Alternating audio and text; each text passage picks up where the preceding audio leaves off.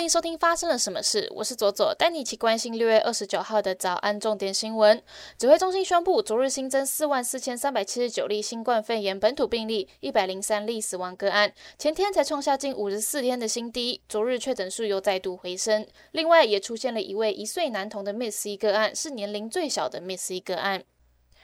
屏东县万丹泥火山再度喷发，湾内村长陈玉义说，万丹乡的泥火山每年不定期喷发，泥浆因为含有硫矿，附近的作物几乎都种不起来，现场大批泥浆难以清运，让地方非常困扰。台湾银行被 BBC 点名效率回到一九八零年代。美籍台湾教授表示，在美国汇款是一个简单的过程，只要带身份证，完成简单的表格以及现金即可完成。但是在台湾，从存折、永无止境的文书作业以及仍然相当普及的印章来说，台湾的银行作风仍然相当老派。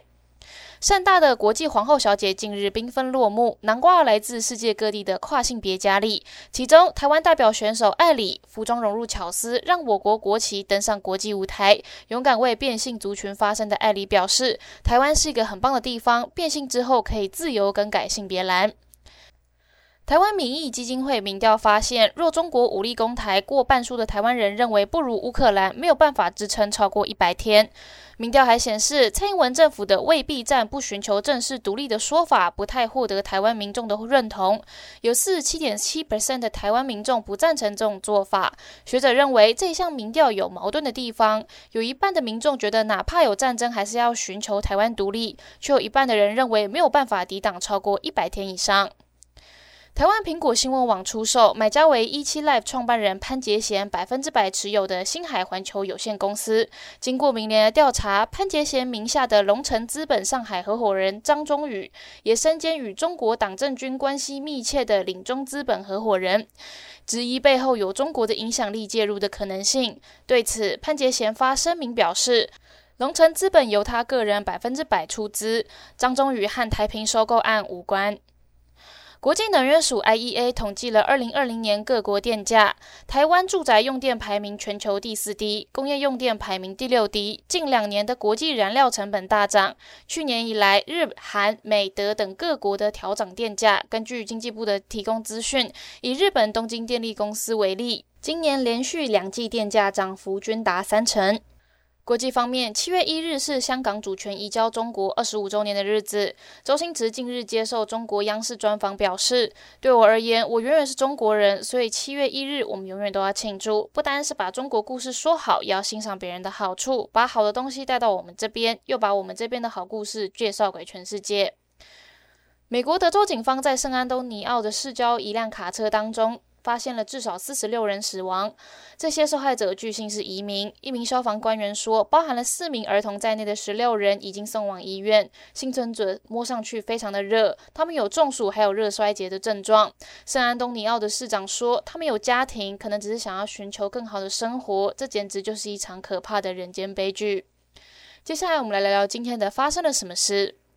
今天要聊的主题是乌克兰。二十七号，乌克兰中部的城市克勒曼楚的一间购物中心正值人潮拥挤的时候，遭到了俄罗斯的两枚飞弹击中，呃，建筑物就瞬间的陷入火海。当时有超过一千人在里面，造成了至少十人死亡，超过四十人受伤哦。乌克兰的总统泽伦斯基形容俄罗斯是世界上最大的恐怖组织哦。对于这件事情，联合国也说，任何的民用基础设施都不应该要成为攻击的目标。那这一次的事件又再度引起了网络上面的热烈讨论，因为在乌俄战争开打之后，呃，西方世界大团结的支持乌克兰实施经济制裁，然后全球的经济也跟着一起受到影响，就快开始有一些声音认为乌克兰就不要再抵抗了。甚至去检讨泽伦斯基，说就是因为他要跟普丁硬碰硬，才会拉着全球的人民一起陪葬。那呃，台湾的论坛上面也流传着乌克兰根本是活该被打的说法。那究竟为什么会有乌克兰活该被打这种说法呢？哦，比较常见的说法是有智慧的领导人应该用外交技巧躲避战争啊。乌克兰是因为接受西方价值的招手，过于亲近西方，甚至要争取加入北约，才会戳到了俄罗斯的痛处，导致被修理。而普丁本身就是一个狂人哦，有些人甚至认为他只是一个被挑衅的莽夫，反而令人同情。而旁边在呃，在旁边敲边鼓喊烧的美国才是最大的坏人。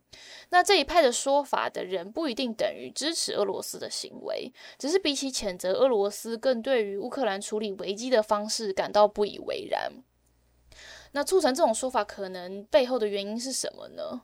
我们在面临新的问题的时候，会根据过去的经验决定解决方式。如果要了解为什么会有这种说法，就必须要追溯到提出这些说法的人可能经历过什么事情，才会让无论如何都不要跟别人硬碰硬的这种想法升值在心中。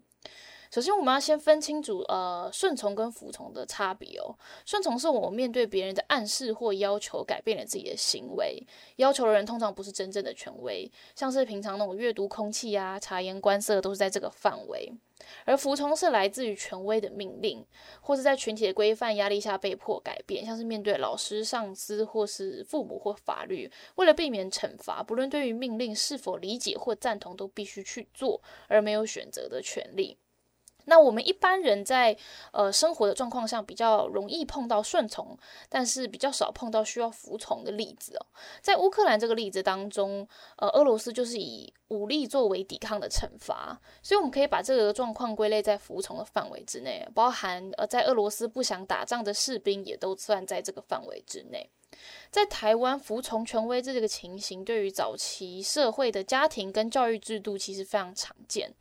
中老一辈的台湾人有很高的几率在家庭或是学校中曾经遭受过或是看过体罚，被灌输了不打不成器、暴力是教育者或是权威者的管教权这种耳濡目染的想法。但这种状况其实随着时代的演进有了长足的进步。根据人本基金会的调查哦，一九九九年有八成的中小学生在学校被体罚，但到了二零一六年已经下降到了三十 percent 左右。对于儿少进行高压的教育方式，直到这些人长大成人之后，仍然会对于大脑跟行为的反应有着非常深远的影响。Oprah 在《你发生过什么事》的这本书提及哦，年幼时期的暴力教育经验，让他在长大成人之后，对自己制约与拼命的讨好别人。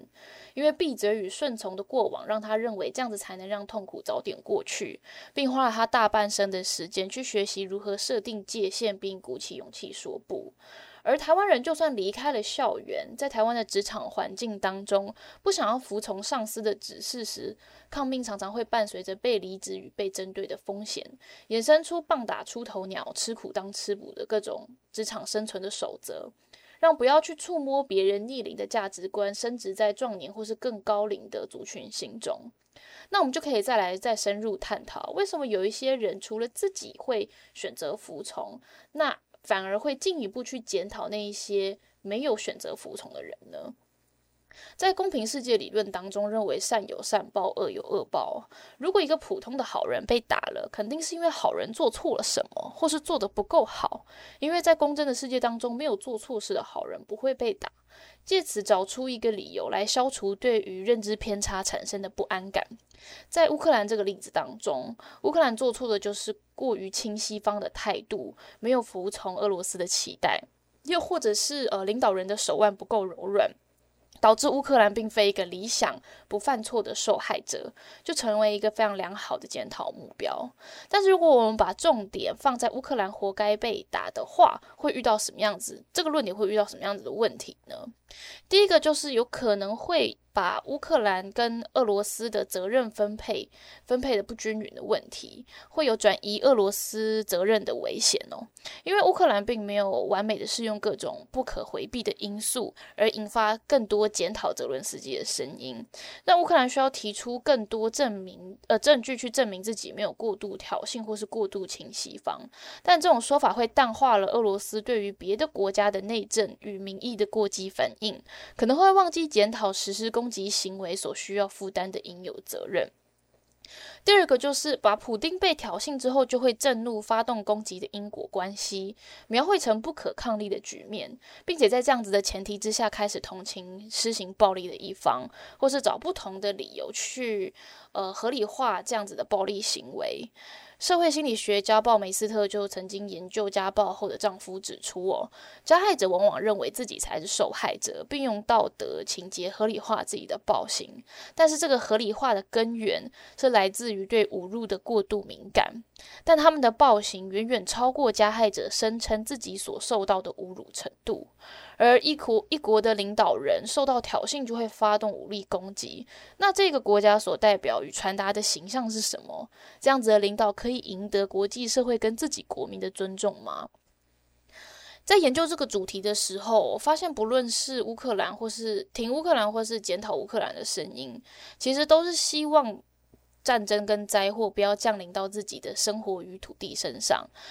呃，因为每个人的过往跟经验与记忆，对于战争的态度也不尽相同。有些人认为保卫家乡与民主自由的体制，有时候不得不战；也有人认为无论如何都要留一个命在哦，就算失去自由或是民主，也可以等待之后再卷土重来，而稳定安全的生活才是最重要的。也不一定哪一边的说法或引述的消息来源都是假新闻或是毫无理智的论述。也许某一种程度上面，大家都是用自己的方式在守护重视的东西吧。以上就是今天的发生了什么事。我是左左，我们明天见。